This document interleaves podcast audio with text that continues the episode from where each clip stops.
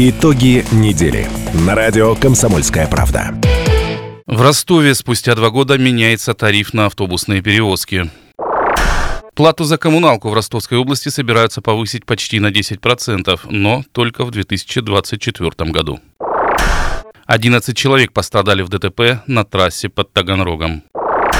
Поездку можно сравнить с полетом по Дону. Впервые прошло скоростное судно на подводных крыльях «Валдай». Названы причины, по которым в Ростовской области взлетели цены на куриные яйца. Ростовские ученые зафиксировали рост численности осетра в Азовском море. Собирают по крупицам. В Ростовской области поисковики нашли останки 10 красноармейцев. Тараканы оккупируют банкоматы города. Метеоритный дождь сегодня пройдет над Ростовом. Ростовчане увидят снег уже на ближайших выходных. Привет-привет, друзья! В этот вечерний пятничный вечер мы начинаем программу «Итоги недели». Я Максим Чумаков, это радио «Комсомольская правда» 89,8. Наша частота в Ростовской области. За звук отвечает Лев Хантимиров. Мы начинаем. После многочисленных обращений перевозчиков к администрации города с просьбой поднять стоимость проезда в общественном транспорте, кстати, слухов об этом было еще больше, в Ростове дорожает проезд с 25 ноября, об этом сообщили в департаменте транспорта города. В последний раз, надо сказать, повышение тарифов на проезд в автобусах в Донской столице было два года назад, 13 ноября 2021 года. Комментарий руководителя департамента транспорта Ростова Вадима Шкабарня. Проезд э, в соответствии с э, проведенным, э, проведенной проверкой Департамента экономики ценообразования на за одну поездку будет составлять 39 рублей за наличный расчет, 36 рублей по банковской карте – и 34 рубля по транспортной карте за одну поездку. Чем обусловлено Это повышение проезда? Повышение проезда обусловлено повышением э, стоимости горюче-смазочных материалов, повышением стоимости запасных частей, а также увеличение заработной платы водителей и младших, младшего персонала транспортных предприятий, включая слесарей. Ждет повышение для населения у нас стоимость проезда на троллейбусах, на трамваях составит 34 рубля за одну поездку. Вне, зависим, вне зависимости от формы оплаты. Мы реально считаем, что на сегодняшний момент мы действительно повысим качество обслуживания и увеличим количество водительского состава. МТК Ростов Пассажир Транс первый раз за свои деньги приобрело автобусов, 25 автобусов. То есть это не бюджет, это лизинг, да, я понимаю, но это за свои деньги. То есть все нас упрекали о том, что мы, э, являясь руководителями предприятий, как бы, ну, учредителями предприятий, подведомственными наши предприятия не покупают автобусы, что мы сидим на бюджетной игле. Ну, вот предприятия проанали... банки, проанализировав его деятельность, 25 автобусов приобрело новые на 94-96. Всего mm-hmm. приобрели, в действительности приобрели 60 э, новых, э, это то, что приобрели сами перевозчики, 60 новых автобусов и 80 э, автобусов обновили. Многие ростовчане, чего уж тут греха таить, конечно же, негативно воспринимают такие новости о подорожании проезда. Но мы для сравнения созвонились с нашими соседями. О ценах на проезд рассказали ведущие радио «Комсомольская правда» в Краснодаре и Ставрополе Анастасия Степанова и Дина Романовская. Смотрите, у нас получилось, что э, 19 августа повысили проезд в общественном угу. транспорте. Это, скажем так, в муниципальном, да, то есть это да, трамваи, да, да. троллейбусы, автобусы. Э, стоимость стала 40 рублей, э, ну, до этого была 35. 35 у нас с 30 до 35 подорожал в июле 22 ну, можно сказать, год, год назад. назад. Да, то есть вот как бы, да, вот такой скачок. Э, э, проезд в маршрутках, он еще дороже, э, ну, там не намного, но тоже. Поэтому, ну, как бы, ну, получается, вот 40 40 рублей так и живем с августа. Скажите, а вот когда повышали проезд, чем мотивировали власти э, такое повышение? Просто у нас сразу это бензин, это запчасти, Все дорожает. Абсолютно то же самое, да, абсолютно. Было оговорено, что повыш... Э, повысилась стоимость бензина, да, топлива, э, и плюс запчастей тоже, да, которые требуются на поддержание, скажем так, транспорта, да, общественного, э, автобусов, и троллейбусов, и трамваев. И плюс еще э, у нас планируют закупить э, новые э, трамваи, э, электробусы, э, автобусы, поэтому это тоже э, ну, обсуждалось и говорили, что и для этого в том числе повышают стоимость. У нас в Ставрополе действительно тоже дорожает проезд в общественном э, транспорте городском. Если летом ездили э, по цене от 28 рублей до 32 рублей за одну поездку, то теперь практически во всех маршрутах э, средняя цена 30, 32 рубля и 35 рублей. Причем тех маршрутов, стоимость за проезд в которых 35 рублей, она гораздо больше. Э, не так давно у нас в городе запустили новый маршрут по 25 рублей за поездку. Но буквально через месяц э, стоимость проезда увеличилась на 5 рублей ровно. И, конечно, в связи с этим возрастает количество заказов на такси, потому что, ну, условно, семье из четырех человек дешевле а, поехать на такси в какое-то место определенное, чем а, платить около 150 рублей просто на проезд в городском транспорте. Меняем тему.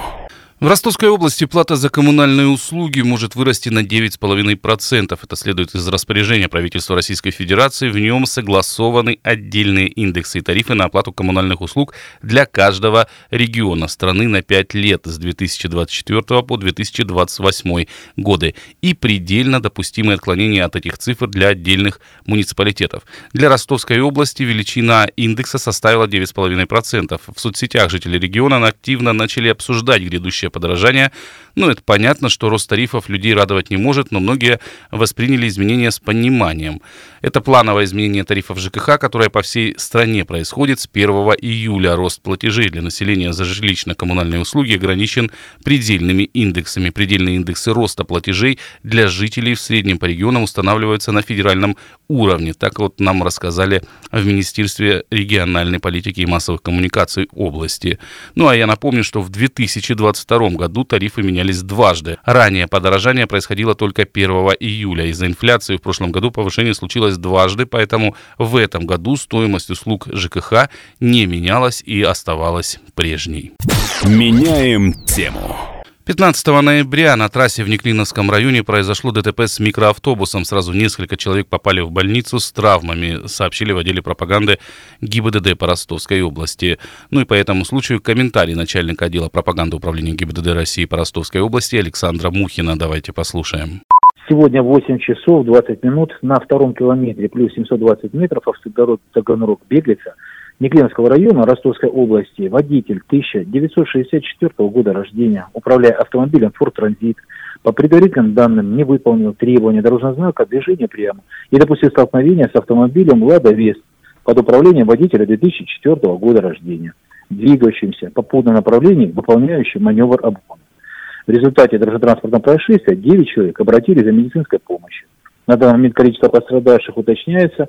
Сотрудники госавтоинспекции работают на месте дорожно-транспортного происшествия. Здесь стоит отметить, что это было маршрутное транспортное средство, осуществляющее перевозку пассажиров. Э, в этой ситуации при опрокидывании транспортного средства люди получили травмы. Вместе с тем госавтоинспекция Ростовской области обращается к всем участникам дорожного движения.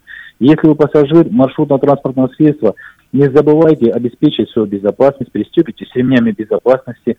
Если вы участник дорожного движения в качестве водителя, то выбирайте безопасную скорость движения, обращайте внимание на климатические и погодные условия, дождь, туман, гололедица на дорогах по северу области тоже не исключено. Поэтому нужно быть внимательным, участвуя в процессе дорожного движения. Источник «Комсомольской правды» Ростов-на-Дону сообщил, что медицинская помощь сначала понадобилась девяти пассажирам, это пассажиры микроавтобуса, все они сотрудники региональной контрольно-счетной палаты. Чиновники направлялись для проверки бюджетных учреждений Неклиновского района. Кроме того, по словам собеседника, спустя время после аварии в больницу обратились еще два человека, водители и пассажир легкового автомобиля. В региональном Минздраве рассказали, что всех пострадавших доставили в БСМП Таганрога. Всего врачи осмотрели 11 человек, четырех четырех из них госпитализировали в больницу. Они находятся в состоянии средней степени тяжести. Остальным оказана специализированная скорая медицинская помощь и назначено амбулаторное лечение. Друзья, сейчас уходим на короткий перерыв. Впереди реклама, не переключайтесь. О темах недели поговорим через несколько минут. Итоги недели на радио «Комсомольская правда». Итоги недели на радио «Комсомольская правда». Друзья, мы снова вернулись в студию. Я Максим Чумаков. Это радио «Комсомольская правда», 89,8 FM. Эм. Наша частота в Ростове-на-Дону и Ростовской области. Сегодня пятница, а значит в эфире программа «Итоги недели», и мы продолжаем. В Ростове презентовали легендарное судно на подводных крыльях «Валдай». Совершил свой первый маршрут по Дону 10 ноября. Ранее он успешно прошел испытания. По словам присутствующих, поездка на крылатом катере не сравнится с рейсами на других судах. Около 12 часов часов дня катер отбыл от городской набережной. Внешне он выглядит совсем небольшим, 21 метров в длину и 5 метров в ширину. При этом судно может перевозить 43 пассажиров. Места расположены прямо как в самолете в несколько рядов, по три места в каждом. Корреспондент «Комсомольской правды» Ростов Лейла Мерешова первая взошла на борт крылатого катера. Ну и, конечно же, мы не могли с ней не поговорить. Я рада, что мне одной из первых посчастливилось прокатиться на Валдае. И вот во время запуска судно разгонялось очень быстро и немного потряхивало. Угу. И нам тогда капитан рассказал, что определить, что лодка набирает скорость и расправляет крылья, можно вот как раз по этим потряхиваниям. И э, он достаточно очень быстро разгоняется, то есть мы обгоняли абсолютно все судна, которые там были. Внутри также сделано все очень хорошо, так что во время поездок пассажиры, думаю, будут чувствовать себя очень комфортно. В салоне был кондиционер, туалет, э, также был небольшой экран и достаточно широкие окна, что во время дороги можно любоваться а, красивыми видами. И думаю, что жители области оценят такой вид поездок, и мне кажется, отбоев от пассажиров не будет, так как когда мы вернулись на причал, то многие спрашивали, что это за судно, и прям было видно, что люди очень ждут. То есть ростовчане будут... просто на, на, на набережной, которые да. были, да, не интересовались? Да, то есть там уже было достаточно много желающих прокатиться, особенно дети, я думаю, им это будет вдвойне интересно. Скажите, вот э, какой маршрут у вас был? Это был какой-то туристический маршрут или просто ознакомительный? Это был больше ознакомительный. Мы от 27-го причала проследовали чуть дальше Ростова-арены, развернулись угу. и ну, вернулись обратно. Что можно сказать о таких вот ощущениях э, скорости, например, потому что, ну, сюда такие перестали ходить еще в 90-х годах. Это ощущается, что это новый вид транспорта? Я думаю, да. Конечно, в 90-х годах меня еще не было, поэтому мне не с чем сравнить. Но, думаю, те, кто э, застал это в 90-х, я думаю, они оценят. Вы говорили, вы говорили с капитаном, а, что он сказал, доволен судном? Да, он нам поделился своими ощущениями, что судном очень доволен. Он даже нам рассказал, что, возможно, из-за вот этих межгородних поездок подтянутся работники, которые тоже захотят быть капитанами таких э, лодок. И, в принципе, будет большой ажиотаж, потому что комфортные перевозки достаточно, а самое главное, безопасные.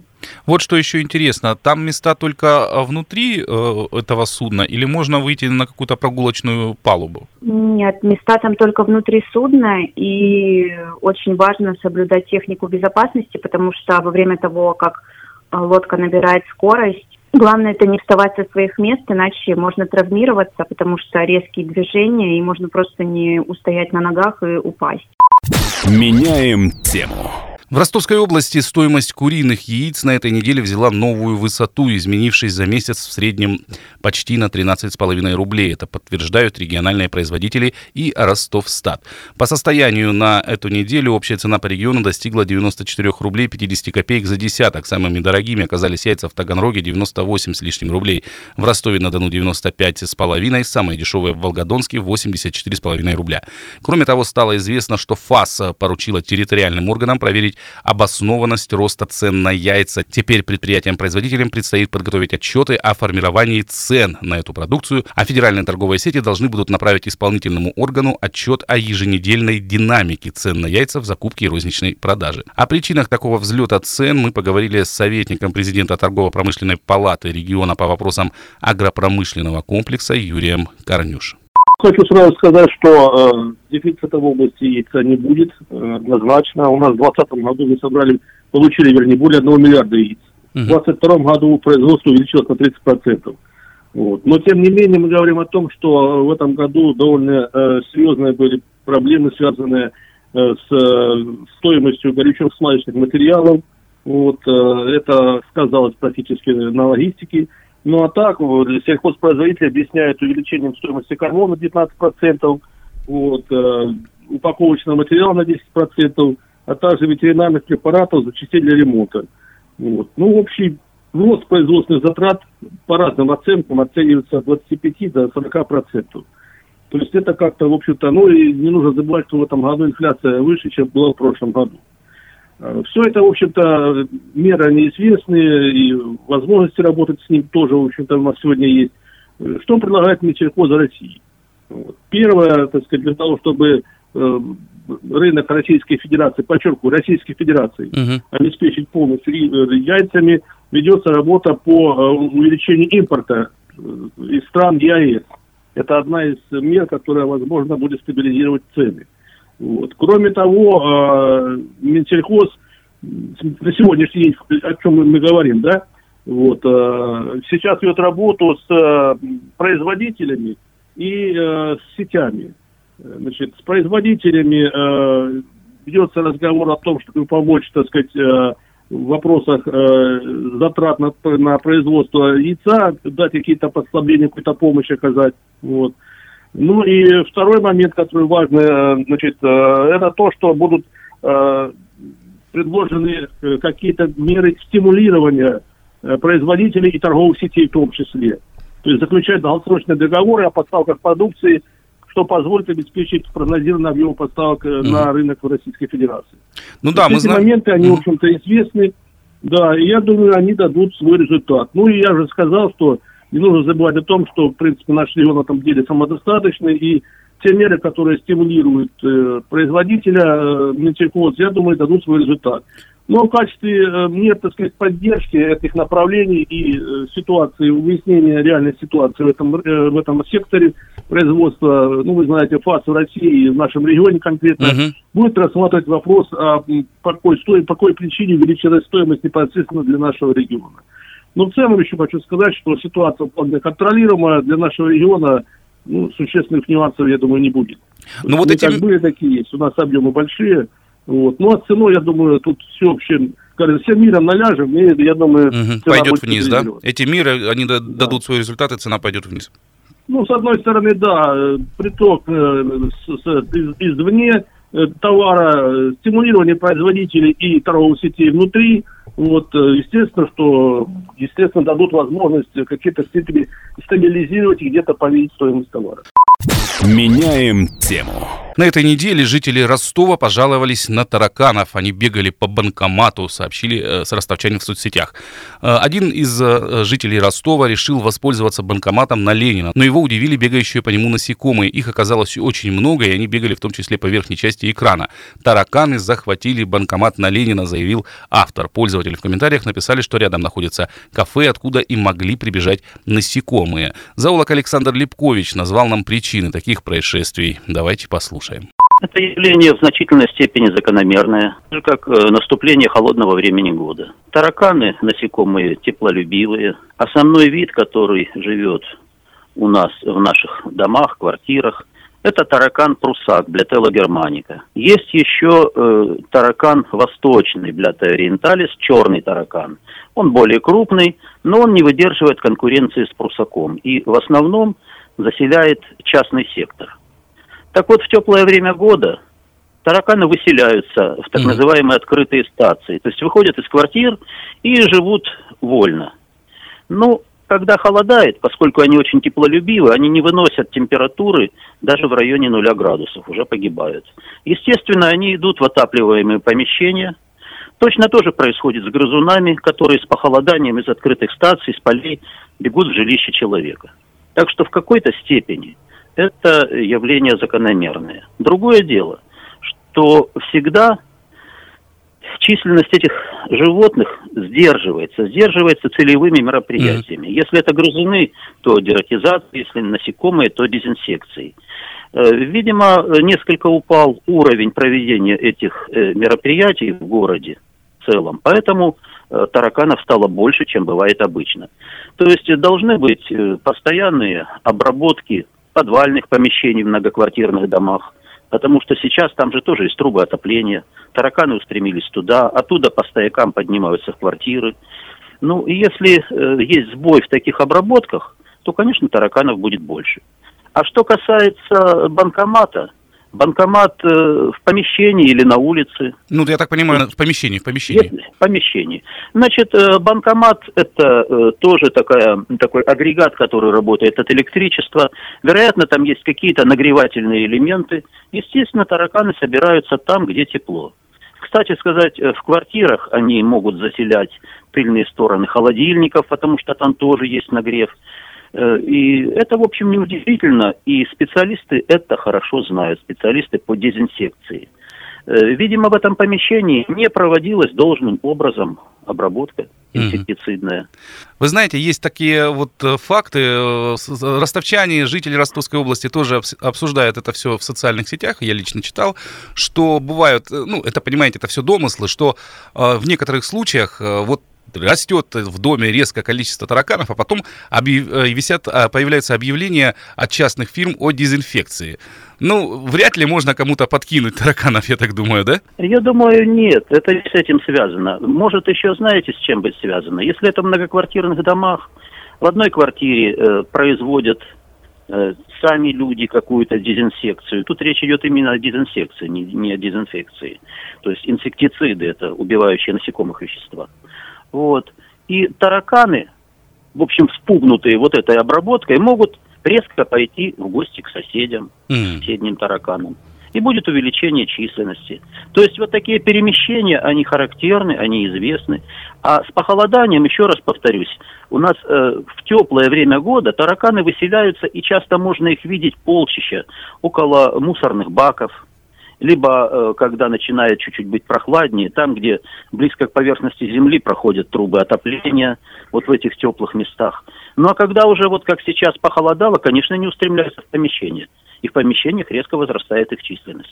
Друзья, впереди нас ждут новости. Не переключайте свои радиоприемники, мы вернемся совсем скоро. Итоги недели на радио «Комсомольская правда». Итоги недели на радио «Комсомольская правда».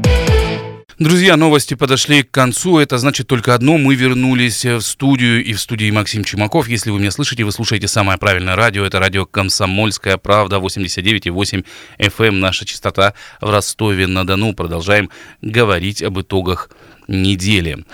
Запасы русского осетра в Азовском море за последние годы выросли почти в 20 раз. Вот, например, если в 2015 году учтенный запас этого вида рыбы оценивался всего в 42 тонны, то уже в 2020 году в 766 тонн. Соответственно, в 2023 осетра в Азовском море стало еще больше. Правда, говорить о восстановлении популяции до промыслового объема пока рано. По предварительным расчетам ученых, разрешить вылов осетра в Азовском море могут, но произойдет это не раньше, чем через 8 лет. Об этом радио «Комсомольская правда» рассказал кандидат биологических наук Сергей Дудкин. Растет численность и осетра, и севрюги, причем э, такими ударными темпами, mm-hmm. выражено явно. Вот. И, и весь этот процесс, он связан только с одним. Э, вся популяция осетровых в Азовском море – это искусственная популяция, которая формируется благодаря усилиям российских рыбоводных заводов – угу. Донского осетрового завода здесь у нас э, в Семикаракорах, в городе Семикаракорске, и э, краснодарских осетровых заводах, которые в станице Гривенской, большой хороший завод, в городе Темрюке, э, небольшой завод есть в Ачуево, и под самим Краснодаром Краснодарский или Адыгейский осетровый завод. Все эти заводы все время, э, и во времена Советского Союза, и после уже, во времена Российской Федерации осуществляли выпуск осетровых видов рыб э, в Азовское море, то есть осуществляли зарыбление mm-hmm. этого моря. Вот. Но э, в условиях хозяйствования Азовского моря, э, в условиях хозяйствования нем двух государств, представителей двух государств, вот, э, ресурсами пользовались эти два государства. И в 90-е годы это использование ресурса было весьма нерационально. Вот, фактически стадо осетровых, которое было порядка 80 тысяч тонн, буквально было истреблено за это десятилетие таким образом, что к 2000 году они потеряли свое промысловое значение, эти стада, и был введен запрет на промысел э, и русского осетра, и севрюги. Азовская белуга тоже очень важная осетровая рыба, но она э, еще в 68 году была критически низком состоянии, и тогда была занесена в Красную книгу Российской Федерации. Вот. Э, ну так вот по осетровым. С нашей стороны осуществлялось зарыбление э, постоянно mm-hmm. этого моря, заводы работали, вот, ну, чуть с большей, чуть с меньшей эффективностью, вот, но тем не менее. Но это было, да. Э, но это было, это было регулярно и постоянно. А вот на украинской э, стороне были в основном основные браконьерские места, куда эта, эта, ры, эта рыба исчезала.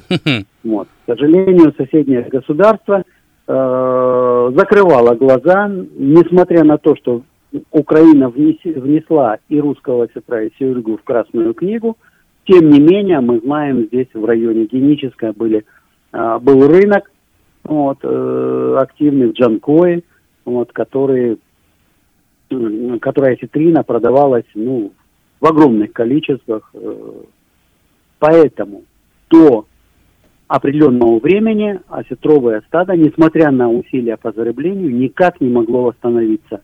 И восстановление мы начали только, увидели только с 2014 э, года, а, связанное с определенными событиями, mm всем известными, а именно вхождением Крыма и Севастополя в состав Российской Федерации. Благодаря этому э, моменту Э, значительная часть акватории Азовского моря стала подконтрольна российским э, соответствующим пограничной службе, например. И значительное вот это браконьерское пятно, черная дыра, куда исчезали рыбы у берегов Крыма, вот, а там основные места зимовки осетрового стада было в Арабатском, Казантипском заливе.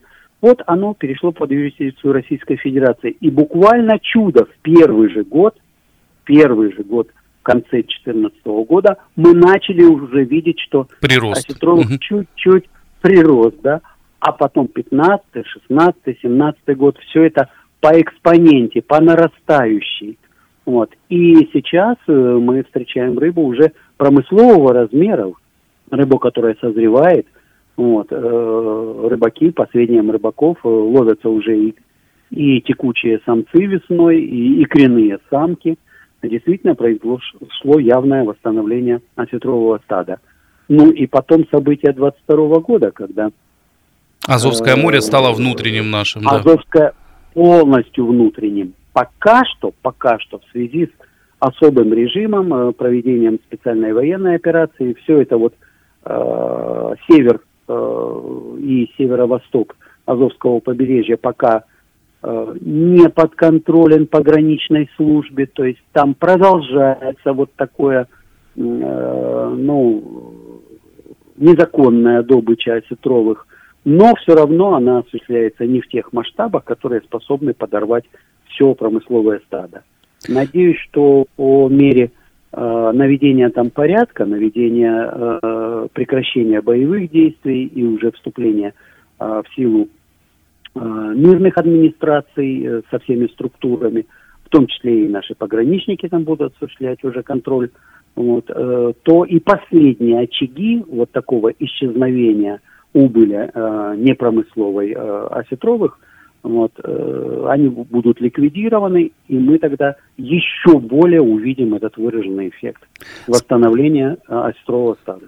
Скажите, ну, например, в, э, в будущем десятилетии, в ближайшем десятилетии, возможно возвращение осетровых к промысловой добыче, или это все-таки долгий процесс? Ну, как показывает опыт, если нормальный контроль, надзор э, и порядок на воде, вот. И браконьерство, ну хотя бы как э, во времена Советского Союза, где треть где-то э, было нелегальный вылов, а две трети это все-таки белый вылов был, угу. который э, в статистике. Хотя бы вот так, если будет, вот, то при нынешних э, темпах зарыбления моря где-то на горизонте 33-35 года уже возможно восстановление промыслового значения осетровых.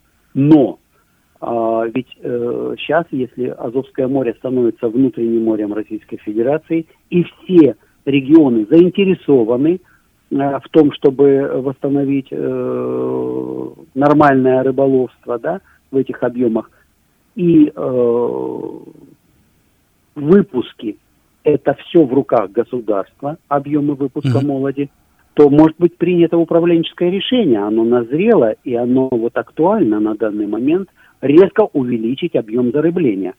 Вот. Сейчас где-то зарыбляется в порядка 5 миллионов экземпляров русского осетра, в например, год. и порядка миллиона в год. И э, миллион э, севрюги, э, малька э, в год. Э, если выйти, хотя бы утроить эти э, объемы, вот, э, выйти на 15, 18 до 20 миллионов то мы можем, в принципе, выйти даже на э, горизонт восстановления вот, промыслового значения осетра и севрюги даже порядка к, э, к 30 году. Потому что растущей рыбы уже в море достаточно. Будет в порядок к 30 году, она создаст промысловый запас, достаточный для открытия промысла. Меняем тему. Почти весь ноябрь в Ростовской области и других регионах России можно наблюдать за метеорным потоком. Он называется Леониды. Условия для наблюдения, конечно, неблагоприятные. У нас в Ростовской области пасмурно. Однако сегодня в ночь с 17 на 18 ноября звездопад достигнет максимума и будет ярким. Подробности у заведующего астрономической обсерватории парка Горького Николая Демина. Ожидается, что пик активности метеорного потока Леонида придется в ночь на 18 э, ноября, то есть 17 mm-hmm. на 18 ноября. И в этот период ожидается до 15 или до 20 метеоров в час. А, вообще говоря, сильной активности в этом году не ожидается. Дело в том, что данный метеорный поток, он имеет ярко выраженную периодичность и дает мощные метеорные дожди раз в 33 года. А предыдущие такие вот пики активности, они наблюдались в 1966 году и в 1999. Угу. А следующий, соответственно, ожидается вот такой вот большой пик уже осенью 2032 года. Ну, в этом году такой активности не ожидается. Скажите, от, откуда можно наблюдать, лучше всего будет видно? Ну вот, вообще говоря, наблюдать можно как бы со всей территории Земли. Тут нет никакого ограничения mm-hmm. именно в географическом плане. А, другое дело, что эм, определенные ограничения, они могут быть связаны, во-первых, с погодой. Очевидно, что определенные ограничения, они будут, во-первых, с погодой связаны, а во-вторых, именно с городской засветкой. Ну, просто если наблюдать в центре города, то городская засветка сильно будет уменьшать наши возможности увидеть эти объекты, и э, ну, условия будут в центре города не самыми благоприятными. Угу.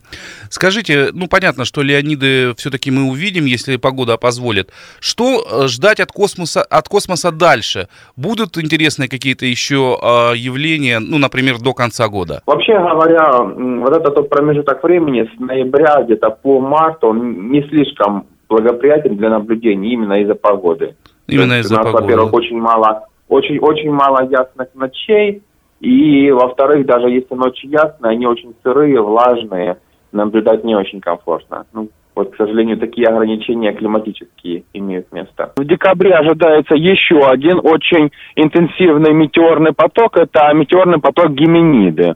Он будет активен с 7 по 17 декабря с пиком активности в ночь на 14 декабря.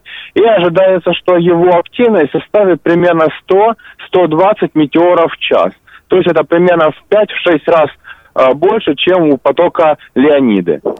А вот этот э, поток Геминиды, он э, насколько редкий? Он каждый год наблюдается. Это один из самых интенсивных метеорных потоков. Единственное, что его наблюдение, оно затруднено именно погодными условиями в декабре. У нас редко бывает ясная погода в этом месяце.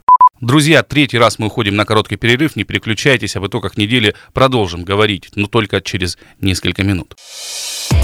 Итоги недели на радио «Комсомольская правда». Итоги недели на радио «Комсомольская правда». Друзья, мы снова вернулись в студию в этот замечательный пятничный вечер. Мы продолжаем говорить об итогах недели в студии Максим Чумаков. И это радио «Комсомольская правда» 89,8 FM. Эм. Наша частота в Ростове-на-Дону и Ростовской области. Здравствуйте все те, кто только что к нам присоединился. Еще раз приветствую тех, кто продолжает оставаться с нами. Донские поисковики МИУС фронта во время осенней экспедиции обнаружили останки 10 красноармейцев. Сейчас они стараются установить имена двоих из них них руководитель поисковиков Андрей Кудряков рассказал подробности. Поисковая экспедиция, которая проводилась э, осенью поисковым объединением «Миус Фронт», была посвящена в первую очередь поиску без вести пропавших бойцов партизанских отрядов, поиск мест их э, захоронений. А началось все еще достаточно давно, когда нам э, приходилось э, огромное количество раз слышать, что в Ростове не было никакого партизанского движения, да и подпольное движение в силу развитости коллаборационизма угу. было практически не развито. И хотелось, конечно, исправить эту несправедливость и поподробнее узнать, что же происходило в годы войны в оккупации. И оказалось, что партизанское движение в Ростовской области а, сопоставимо с движением в Белоруссии, на Украине или в Югославии. И поэтому было решено провести а, огромную масштабную экспедицию, в ходе которой изучить места боев а, партизан и подпольщиков на территории Ростовской области. И, как нам кажется, нам а, первая экспедиция, конечно же, удалась.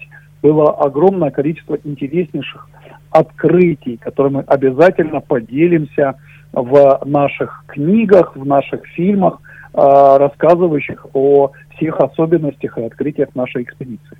То есть экспедиция такого рода была первой? Э, да, э, мы не слышали, э, что такая экспедиция проводилась где-нибудь у нас в России или даже за рубежом, потому что основной ее темой было как раз-таки исследование антифашистского движения в годы оккупации 41-43 годов на территории Ростовской области. Скажите, э, воинов, красноармейцев обнаружили в этой экспедиции? Что сейчас? Какие результаты? Десять человек без вести пропавших, э, красноармейцев, партизан э, мы обнаружили на территории Ростовской области. Сейчас ведутся экспертные работы, постараемся определить имена некоторых из них – и было также найдено, выявлено по результатам общения с местными жителями двое, э, два неизвестных захоронения, именно mm-hmm. вот а, партизан, а, погибших на территории Ростовской области. Мы еще впереди, впереди работы с этими захоронениями, эксгумация захороненных там героев – ну и, конечно же, да, конечно же, всем ясно, что подобные экспедиции нужно продолжать, потому что, по сути, это была большая-большая разведка с целью определить масштаб э, угу. последующих поисков. И определили, собственно, этот масштаб? Да, работы проводились в 10 районах, городах Ростовской области. Это и Ростов, и Таганрог, и Новочеркасск, э, Сальск, э, Красный Сулин, Шахты.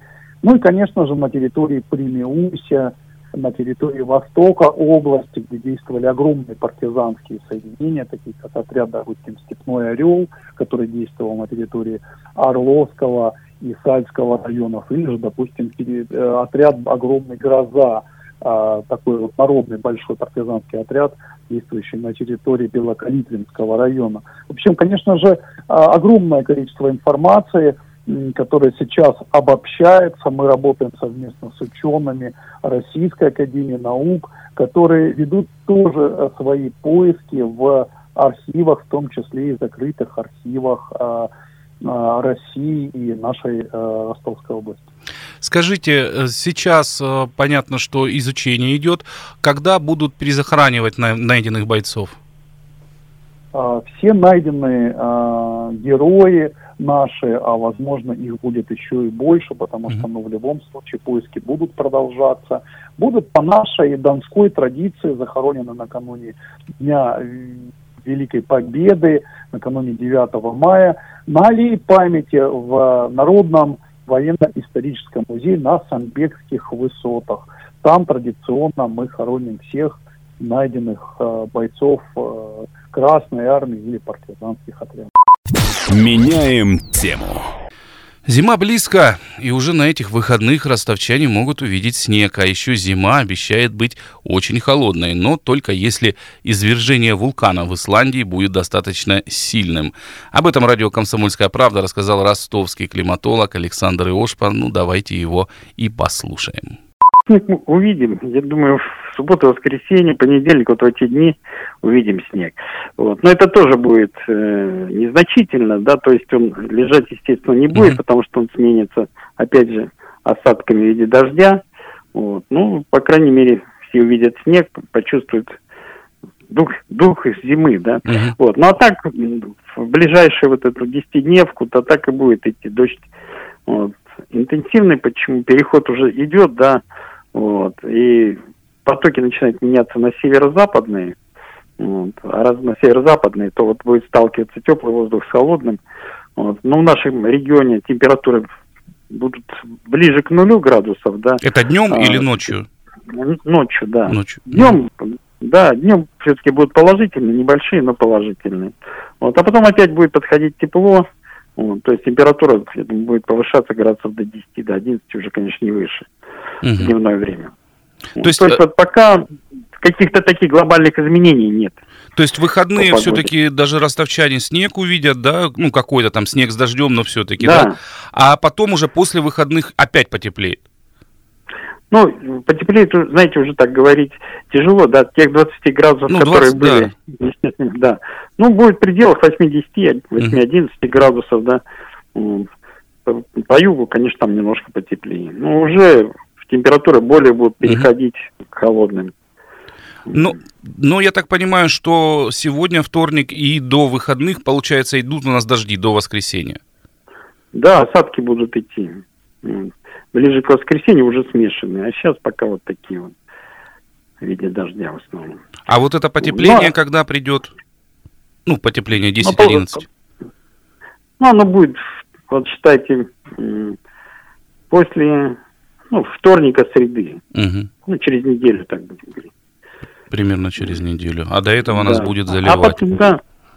Да, и, а потом тоже я, я не думаю, что что-то резко изменится, потому что вот, программа показывает, что тоже будут осадки идти, да, выход от какого-то э, антициклонического порядка, да, что погода вот угу. встала и уже стало солнечно, нет, не видно. То есть будет у нас вот Может так... быть, да, может один день какой-то выскочит, но незначительно. Все системы смещаются со скоростью порядка 70-80 километров, поэтому это скорость очень большая, поэтому моя погода будет изменчивая угу. на весь период. А если еще в Исландии рванет вулкан, тогда много изменений может произойти. А есть такие предпосылки? Да, я думаю, да. Что-то оно все идет к тому, что вот то, что наши сейсмологи показывают, вот, что, наверное, на ближайшие дни может такое быть.